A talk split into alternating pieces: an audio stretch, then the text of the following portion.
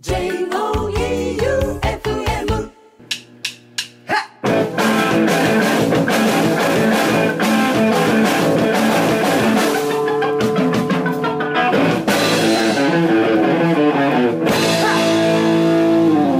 ガッツムネマソのマシンガンエチケット第80回始まりましたえい。今週もスナッチハンターガッツムネマソと FM 愛媛休暇長さんでお送りします。はい、スタンダードはい、スタンダーニューシシンングルまさかの16 16年ぶり。収録日にはい。発売で、そうですね。えー収録日は10月4日。一応、フラゲですね。そうそうそう。はい。フライングゲットです。普通に俺11時ぐらいに、はい。ファッとツイッター見たら、はい。ハイスタの CD が、なんか、さわがざわざわざわってしょって、ええーとか思って、買いに行ったんです。まあ、いいや。なんか、これめっちゃ長くなると思うんで、普通お宝行って、そうっすねん、ハイスタの話しようと思います。えっ、と、じゃあ、ラジオネーム916さん。はい。ガッツさん、休館長さん、こんばんは。しば漬け食べたい916と申します。これ、これもなんなん、なんかの CM なんかな？ね先日のイベント、セブンスターズ行ってきましたお。到着が遅れて、スナッチハンターが見られないという大失態をしてしまい、申し訳ございませんでした。おが、スナッチの後の哲学、バカ、パンク、正統派スリーピース、過去褒めてるの流れはすべて初見でしたが、お最高でした。おまた、リスナーの泉さん、美香子さんともご挨拶させていただき、うん。有意義なイベントとなりました。お次はスナッチが見られるよう早起きします。うん。追伸、こんな時間まで寝よったんかな。追伸、ガッツさん、ラードマグネットか、どついたるね、松山に呼んでください。うん。金はない、打ち上げはおもろいはず。うん。そして、増田さん、話しかけていただいたのに、えっと、ど、どこかでお会いしましたっけ？あのー、スナッチハンターの、と自己紹介させてしまい、それは申し訳ありませんでした。以上、916でした。増田ザセカンド。増田ね、はい俺と、あれ、高録の時よ。は聞くラジオい。の。はい。はい。高録の時に、打ち上げに俺と増田で行ったんよ。はい。で、それで、カウンターで、うん。その916さんとゴリゴリ梅さんと俺と増田とかで飲,、はい飲みよった時に、はい紹介して話しとったんやけど、はい見事に916さんが忘れとって、増田、増田もね、人見知りはせんけど、なんかその、会ったことある人には、うん。気分を高めてはい、話しかけに行くんやけど、多分、骨をぶち折ったんやろね。ね まあ、96さんは増田のこと忘れないでしょう。はい。うん。じゃあ、ラジオネーム、みかこさん。はい。ガッツさん、旧館長さん、こんばんは。毎週のように面白くないメールを送ってすみません。うんいや、そんなことないですよ。二日のライブ、とっても楽しかったですお。どのバンドも個性的で引き込まれるライブで、あっという間に時間が経ってしまいました。うんそして、鳥取で3年後にフェスを開催したいというカメラマンのロッキーさん。の熱い思いの詰まったイベントで感動しました。うんマシンガンエチケットの企画を考えてくださるガッツさんと通じるものがあるなぁと勝手に思ってしまいました。お愛媛ももっとロックが浸透した地域になるといいなぁと願っています。うん。リスナーの泉さんと9163にもお会いできて嬉しかったです。うん。お二人とも会って間もないのになぜだか非常に安心感が。まあ、ね、ラジオリスナー同士ってこんな感じになる。なんか、はい。普通の、俺も、バンドの普通のお客さん、普通のお客さんって言ったらなんか語弊があるけど、うんライブとかで見に来てくれる人と、うん例えばリスナーの人で、うん会った時のテンション、俺明らかに違うけど、ああ、まあね、不思議な。まぶだしな感じがする。知らんけど知っとるそうそうそうというかね。そうそうそうそう。泉さんとは転換中にもラジオの話で盛り上がり、私のつまらない話をうんうんと聞いてくれる優しい方でした。ガッツさん、サイン書いてくださってありがとうございました。おこれ第1号やけん。あのおう西内マリア。西西内サイン。うん西内マリアって書いたらよかったな。しかも、それは違う。3種類もいただいて感無量でございます。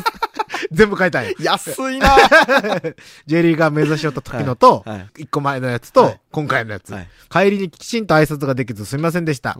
またライブ行きます。バイビーとのことです。うんありがとうございます。はい。まあ3種類書いて、久保のサインの横に3つあったけど、おー バンド、メンバー増えたみた増えいな。たみたいな。で、ラジオネームゴリゴリ梅さん。はい。ガッツさん、Q さん、どうも。どうも。下手にこっくりさんにチャレンジして、何にも起こらず番組的に大怪我する方を心配していたゴリゴリ梅でございます。うん現状、あと2曲録音すること、うんジャケットデザインを仕上げること、うんその他もろもろあるかもしれませんが、これらを10月いっぱいに完了させて、11月にプレスの依頼が出せれば、11月末のリリースで、12月パワープレイ、その勢いで年内の早いうちにレコ発を兼ねたマシンガンエチケットを開く。真面目な希望を言えばこんなところでしょうか。すげえタイトやめっな。ちゃせかすやん。めっちゃせか、まあね、言ってしもうとるけんね。うん。まあまあまあまあ。11月の最終週の番組で発売開始。そこでのイベントとして番組限定の紙ジャケ仕様を作るのはいかがでしょう？裏面にメンバーのサイン、表面はガッさんと Q さんが作成します。ー。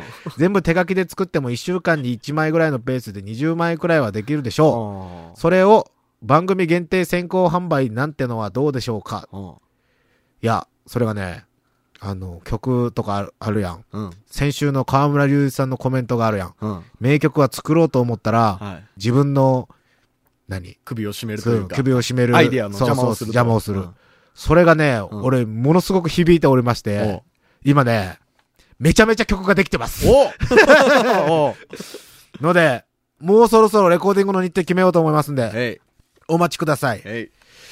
じゃあもう、とりあえず曲いこうか。そうっすね。ハイスタンダードの待望の、これシングル、シングル。16年半ぶり？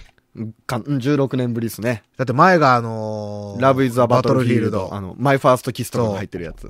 This is Love とかのやつね。はい新しいハイスタンダードのシングル、はい Another Starting Line から、これ、あの、僕が、うん。難波さんとも対バンしたことあって、うんケンさんとも対バンしたことあるんですよ。ケンさんはバーベキューチキンズやったんやけど、うんそう、難波さんと対バンした時に、初めて対バンした時に打ち上げで、ハイスタのルーツって何なんですかっていう話しよってね。うん。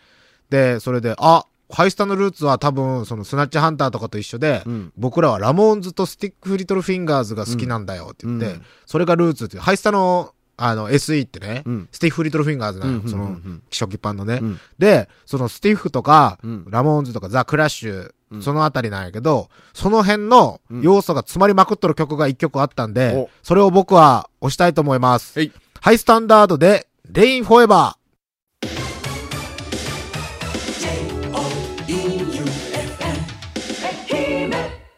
どうよ？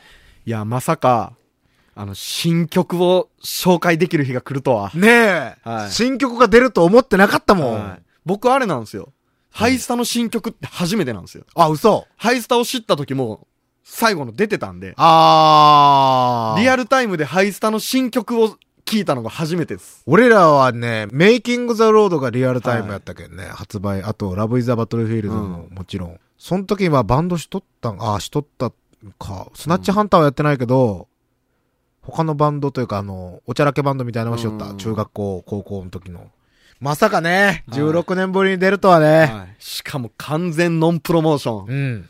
これ、音楽のあれ、何？流れ変わるいや、と思うよ。変わるでしょ。もう、だって、配信も、うん通販もなし、うん CD ショップに行けと。こんなに CD ショップが賑わうのって、ここ何年もないと思うよ。ないでしょうね。やけん、ツイッターとかで見てたら、うんあの、タワレコのどこそこ、うん列全員ハイスタの CD 持っとるとか、列ができとるとか、ないとか。俺はね、そのデュークショップは売り切れとった。はい売り切れってそのさっきツイッターで見たんやけど、はい俺はすごく感動したのが、は俺は、その、デュークショップじゃなくて、うんアソーダうんのツタヤで買ったんやけど、は近いけんね、はい工場から。で、アソーダのツタヤって、まあうん。昔スナッチアンダーのアルバム出した時に、なんか、猛プッシュしてくれたんよね。コメントカードとかも書かせてくれたりとかで。やけん、あ、そこで買おうって思って、行ったんやけど、俺ツタヤとか全然行かんけんさ、うん。その、行ったら、なんか CD コーナーがうん。めっちゃ縮小されとって、おー。で、ほぼレンタルと漫画とかね、あるやん。で、それで、あの、ちょっと前のアルバムとかがやっぱ売れんのよ、CD が。はいはい。やけん、その20%オフとかはい。30%オフとかの、あの、なんかシールとかが貼ってあって、お、CD ってこんなにないんかって思って、で、どこ探してもハイスタがないんよ。はい。で、あー、やっぱないとこもあるんかって言って、こういうとこで、うんその、こういうとこやったら、その縮小しとるとこはやっぱ仕入れんのかなって思って、うん。店員さんに一応、ハイスタンダードの CD ってありますかって聞いたら、はい。その、おばちゃん、おばちゃんって言ったらいけんのかな？まあ、おばちゃんの店員さんやったんやけど、その人が、その、あ、ハイスタンダードですね、みたいな。で、あれ？みたいな。その、知っとんや、みたいな感じよね、もう。、はいや、いや、ってことは話題になっとるってことやはいはないと思って、その店長さんみたいなとこにハイスタンドの CD ってまだ並べてませんみたいな。うん多分、その、その人らも朝聞かされて、はい。の状態だと思うんだけど、うんそしたら店長さんが、あ、ありますよ、みたいな。うんで、その、あの、全然逆に、はい。目立つとこにありすぎて目立ってなかったんよ。おあの、ジャケが地味やん、今回。はいはい。地味で。その J-POP のとこね、一番上のど真ん中に置いとったんやけど、置いとった1枚だけ。うんあ、2枚か、はい。2枚だけ、その展開は1枚分よ。はい。で、全然見えんくて、はい。で、それで、あ、あったと思って2枚しかなかって、うん。で、そしたら、あった？あった？って後ろから誰か来て、うん。それがまさかの、うちの弟ね。で、それで、おーみたいな、はい。で、それでもう、何？あ、あったあった、2枚、ちょうど2枚やわ、って思って、で、それで、その、持って行って、で、弟にちょっと格好つけてやろうと思って、はい。1枚おごってやったんよ、CD。はい、その CD。CD おごった。うん。CD おごってやって、はいで、そんな、その CD が売れにくい時代で、もっと売りにくいレンタル屋さんうんの CD ショップでハイスタンダードの CD2 枚あって、これでここも完売かって思ってはい、レジに持ってったら、もうそんだけ在庫も抱えるのが嫌な CD 屋さんがよはい、段ボール一箱あったんだよね。ハイスタの。段ボール一箱って CD まあまあ入りますよ。まあまあまあまねあ。多分100枚ぐらいはあったとで、それがあって、俺は、ハイスタンダードってやっぱすごいなって思って。だってうん、100枚仕入れるって怖えやん。いやー、多分1店舗で100枚って相当でしょ。うんうんやけん相当、ハイスタンダードの威力はすごいっすよ。すごいっす、本当に。で、もう、ほとんど完売だと思うんですが、うん皆さん、あの、気をつけてください。ヤフオクとか、うんそんなんで2000円とか3000円とかで売り寄るけど、うんあのー限定版でも何でもないので普、通に出ますから。普通に出ますので、あのーちょっと待ってくれたら、はい。多分手に入ると思います。か、お店に注文したら普通に取り寄せてくれるはずです。そうそうそうそうそうそうはい。なので皆さん、絶対にあの、オークションとかでは買わないように、はい後で損しますよ。うん。うん。久しぶりにバンドのね、うんロックバンドの、パンクバンドの力がね、そうっすよ。もう、握手券とかがなくても CD は売れるし、はい。こんなに、何考え方一つでね、はい。ここまで人を動かすってすごいよねそうっ。すよ。だって、ド今ンプロモーションって考えれんやろ、今の時代に。だって絶対どっかから、うん。発売前に聞いたりするじゃないですか。そうそうそうそう完全に一切ない CD 買って、うんデッキに入れるまで僕もうん。聞いたことない、うん震える感じ、そうどんなんやろそうそうそう。そうそう。俺だってピザオブデスの人らとかとも、はいその、たまに会って、うん会ったりとか飲んだりとかもするんやけど、うん全くそういう話聞いてないけどね。おハイスタンーダードの話は特に。はエアジャムとかの話はポロポロって聞きよったりしとったんやけど、全くもうって聞いてなかったのが、本当に今日いきなり、い。ね。うん。で、その CD のね、うんこの、ジャケットの後ろにね、うん。It's been a long time, we are back, high standard って書いてるんですよ。どういう意味？またしたな、戻ってきたぜ、ハイスタだと。おおかっこいいな かっこいい。これからもっとあの、バンドのね、道を切り開いてもらいたいですね。はい。ツアーで松山来てほしいですね。来てほしいね。はい。対バンして、対バンできんから。いや、あのね、ハイスタ、メイキングザロードの時はね、はいビッグハンドやったっけね、対バン。小店。おっと大津の人が対バンしとるけど。大津 そうそうそう。そんな感じで、皆さん、もうでも多分ほとんど欲しい人の手にはこの時には届いてると思うので、うんうん。皆さん聞きまくりましょう。こはいれからのハイスタンダードに、僕らも含め、うんバンドの未来がはい。かかってるかもしれない。かかってるかもしれない。はい。うん。ということで次は、あの、怖い話いきます。はい。マシンガンチャレンジマシンガンチャレンジのコーナーでございます。今はい。日は、10月、夏はとっくに終わっておりますが、うん。今日10月何日よ ?8 になるのか。8。怖い話をしようと。ひょろろろろろろみたいな音楽ない？かけと怖いか。けとこ、かけとってひょろろろろみたいな。変な音入らんよね、今日は。わからん。今日変な音入ったら、本物です。です。じゃあ、先週募集した、こっくりさんとか、うん。気持ち悪いけおど、お。どんなメールが来とるかわからんけど、ちょっと読んでいこうと思います。うんスピリチュアリズムな話。ラジオネームゴリゴリ梅さん。べべべ、別にビビってるわけじゃねえしな、お二人ども。はい。基本的に霊的なものは信じています。うん。そのきっかけになったのが、大学生の時の経験です。うん。休日に河原でバーベキューをした友達が、うん。その時の写真を学校に持ってきたのですが、うん。その中の一枚に写り込んでいると騒いでいました。ほう。その写真が本物っぽいと思えたのは、霊感のある友達が同じところを指さすのに対し、うん霊感のない友達、かっこ私を含むは、それが全くわかりませんでした。ほ後日、霊能者の方を訪ねると。同じところを見て、あまり良くない霊だと教えてくれました。ほ事前にお布施を収めていたので、うん写真はこちらで叱るべく処分をします。ついでに霊視してあげましょう。と、占いをしてもらうような感じで霊視してもらい帰りました。実は、お祓いに行くことを勧めた霊感の強い人は、うん。その写真が相当やばいと感じたらしく、うん。霊能者の方も霊視して最悪の場合除霊するつもりだったそうです。その影響かどうかわかりませんが、お祓いに行った友人のうち一人は、遊びに行った先輩の学生寮の廊下で、何かが体を吸い抜けて、その瞬間失神して、朝まで廊下で寝てたのを先輩に起こされたそうです。私もその後、一度お見かけしてしまい、うん20年経った今もトラウマです。ええ？一度お見かけしたってことは、その体を通り抜けるやつをお見かけしたですかね。これ怖いやつやん。普通に怖い普よ。通に怖いやつやん。俺信じてねえとか、俺はね、割とマジで信じてないんやけどね。はい。ゴリゴリ梅さんに言われたらね、本当におりそうやって思うよね。うん。うん。俺もね、こう、心霊写真って言ったらね、小学校の。卒業写真？うん。卒業写真とかあの、卒ある卒アル。うん。卒アルに山にみんなで登った時のうん。写真があってね。うん。それに、めっちゃ可愛い子、うん。学校で。うん。めっちゃ可愛い子のスカートの股の下から手が出とったんよ。あの、ありえんとこからね。はいはい横何人もおるんやけど、はいはいはいどう考えてもそっからこう腕は出んやろっていう、股開いとる、はい股開いとるっていうか、あの、普通に仁王立ちしとる股の下から手が出とったんよ。はい。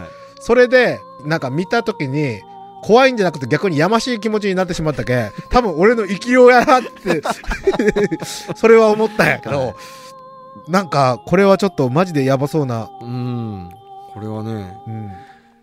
すり抜ける人。それだからなんか俺の知り合いとかは、これやばい写真があって、はい。そのお祓い本当にして、この場所に二度と行くなって言われた写真があって、はい。それは、俺写真見せてもらったけど、あの、ファクトのジャケみたいにな。あの、ファクトのアーシャ。ああ、あのファクトの能面みたたいなやついや、能面じゃない。じゃない顔が、あの、はい全部、ここああ、はいはいはい。横に触れてなんかはいはいバクってる。俺、全員顔がそんなになってるやつはあった。やけど、それは全然怖くなかった、俺。じゃあ次ほい。ドリームアカデミーさん。はいガッツくん、旧館長くん、どうも。どうも。ここ最近のコメント出演のスター様たちの真似をしてくんづけで呼びかけてみました。今週は怖い話募集ということでしたが、一つだけ体験したことがあるので投稿します。うん昔、眠っていた時に夜中にふっと目が覚めたのですが、目はバッチリ開いて頭もとてもはっきり、くっきりしていたのですが、体が全く動かず、これはまさか、まさかの金縛りとなってなんとか体を動かそうとしたのですが、微動だにせず、でも目はパッチリ、頭ははっきりのままで声も出せず、恐怖のあまり思わず、お母さんと頭の中で叫んでいました。うん。え、お母さんここでまさかのお母さん来ますか? 漫画やトラウマのように、こんなベタなことを本当に言うんだと、なんだか少し感心していました。おそして足元に何かが、何かが、白い何かが、いないことにしました。怖いので、なかったことにしました。ものすごく幽霊や心霊現象が大嫌いなので、なかったことにしようとしましたが、その後、2、3回また金縛りに遭い、それでもなかったことにせねばと電気をつけて寝るようにしたら、うん。自然とその後一度も金縛りに遭わなくなりました。うん。ガッツさんと旧館長さんは金縛りにあったことはありますか？金縛りになっている時はものすごく怖いです。さすがのお二人も絶対お母さんと言うと思います。本当にほんまに。ところでガッツさんもうすぐ誕生日ですね。FM 愛媛の誇るパーソナリティガッツさんの生誕祭はマシンガンエチケットでするのでしょうかバイバイビーということです。誕生日は10月14日でございます。へい。金縛り俺あるよ。ある？俺全然あるよ。全然ある？全然ある。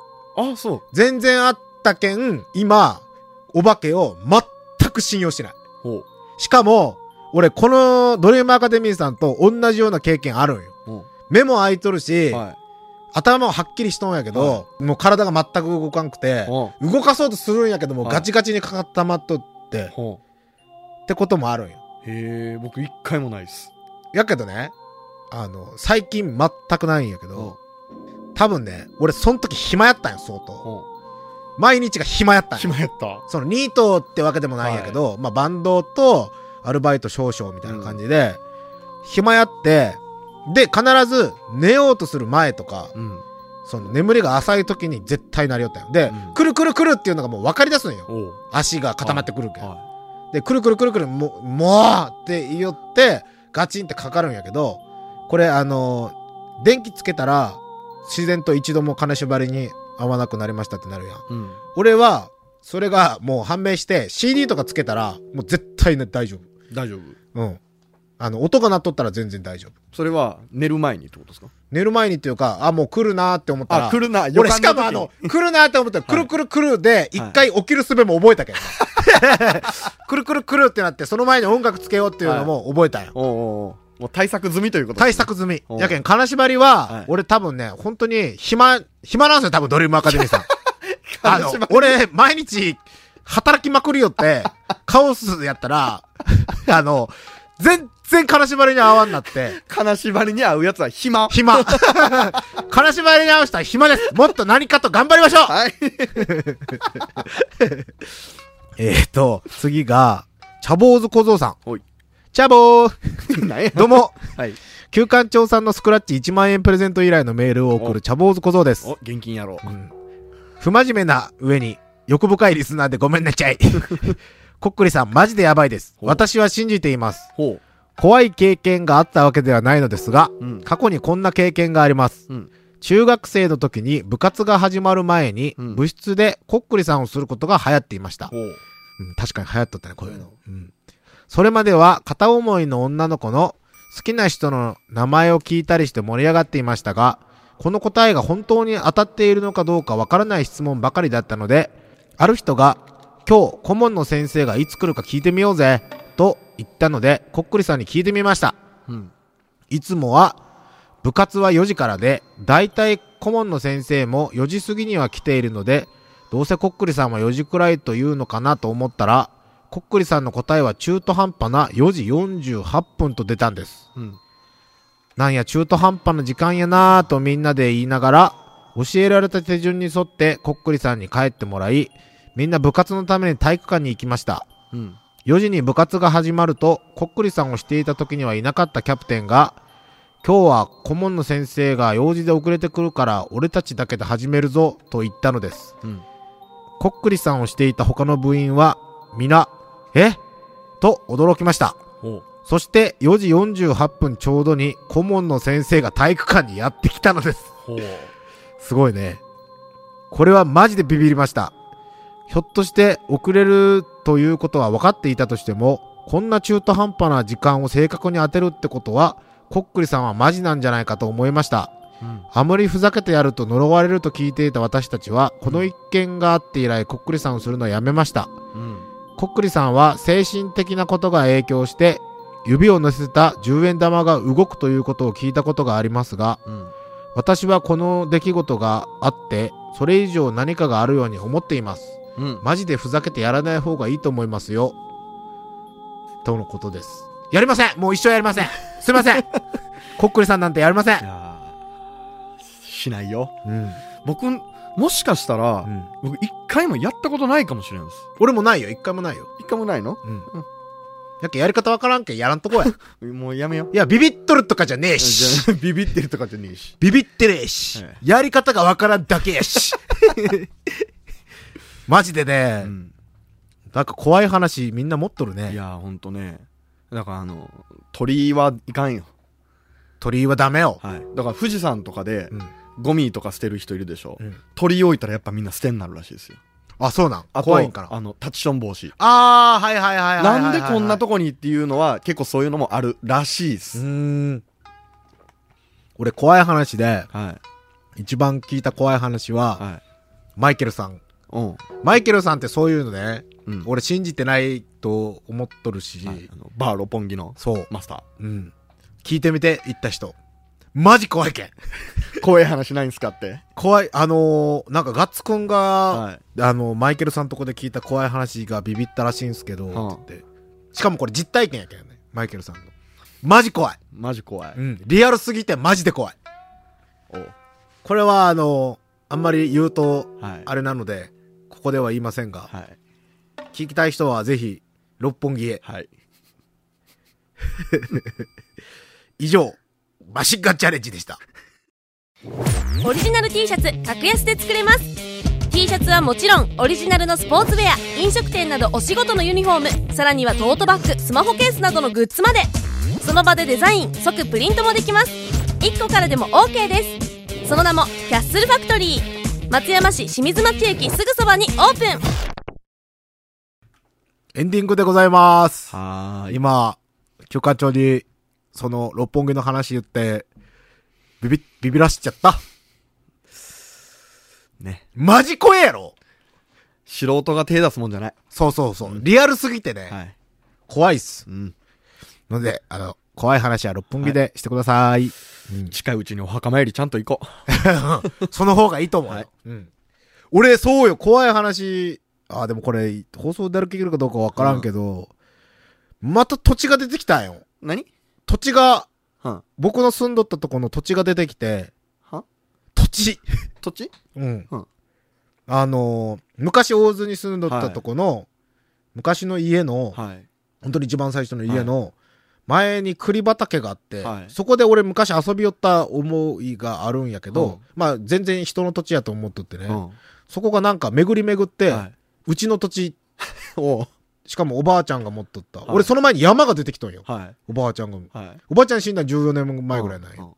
で、そのまま降りても今度180坪ぐらいの土地が出てきたんよ。ほで、なんか気持ち悪いのが。そこが墓地やったんよ。ほで、俺が遊び寄った時は墓地じゃないんよ。で、うちのおばあちゃんの名前が持ち主で。その前の持ち主、その人の名前が矢野宗吉なんよ。先祖や。気持ち悪くね？そっから俺の名前全く取られてないんだよあ、もう、誰も、誰も生きてないもん、狙ってないの？うん。胸吉からの、宗吉なんか誰も知らんのよ。で、うちのばあちゃん矢野じゃねえしね。なー 気持ち悪くない？え？輪廻転生ってやつかもしれない、これ。関係、うーガッツさんの知らない矢野宗吉さんからの矢野宗宗正君。正君への 土地プレゼント。ポ墓地、しかも、今は墓地じゃないんですよね。元墓地。栗畑。うん。で、うちの父親に聞いても、いや、知らん知らん。ないない、そんな。墓地とかない、みたいな。うんわけ、わけわからんのよ。そして矢野宗吉さんの持ち物やった、もともと。うんで、うちのばあちゃん矢野じゃないよ。わからん。あの、大津市民8割ぐらい矢野かもしれんし。いや、それやったら俺の友達ほぼ矢野じゃね？なんかすごいやろ？変な感じなんよ。変な感じっすね。うん。そう。うん。まあ、エンディングにします。はい。うん。といった感じで怖い話は今日で中止です。はい。もうやめよう。うん。うんもう怖い話なんか二度と送ってこないでください。はい。楽しい話してください。次はじゃあ、面白い話って言ったら難しいけんな。何の話募集しようかな。ごきげんようみたいな。なんかそのテーマでうん。送ってくれた人にうん、なんかあげようや。おうおう。うん。一番、これはって言った人に。うん。あこん、バッチ。うん。おう、バッ。チ。すなちゃんとのバッチ。はい。今回はじゃあ、ゴリゴリ梅さんにあげよおうおうおう、今週もあるんだな。う。だってゴリゴリ梅さんに。せっかく送ってもらったし、はいあの、通り抜けるやつね。通り抜けるやつ。はい金縛りは暇なだけやけんな。縛りは暇なだけ。金縛りは暇なだけ。はい。じゃあ、ゴリゴリ梅さんには、スナッチハンターバッジをはい。プレゼントします。はい。えーと、じゃあ、住所と名前と電話番号送ってください。はい。来週はなんかもらおうかな。なんかある、あ、俺の誕生日うん。が、じゃあ、一番盛大に、ガッツさんの誕生日を祝ってくれた人に何かあげましょう。あ、スナッチハンターの T シャツあげるわ。立花城 T シャツでもいいよ。はい。じゃあもう、うん。一番盛大に、はい。俺を祝ってくれて、はい俺がもう、この人が一番、心の底から祝ってくれとるって思った人に、うん立花城 T シャツをプレゼントします。お、スナッチハンターのバッジもつけます。はい。まあ、物は送ってくれなくてもいいです。うん。あの、一番テンションを上げてくれることを書いてくれた人にプレゼント。そうそうそう誕生日は10月14日、うんうん32歳。32歳。32歳が喜ぶことやけどね。はいはいうんそうしよう。うん来週は祝ってください。はい。えっ、と、番組投資のメールアドレスが sh.joeufm.com、うん sh.joeufm.com です。はい。お願いします。はい。というわけで今週もスナッチハンターガッツムネマソと FM 愛媛旧館長がお送りしました。はい。バイビーバイバイピ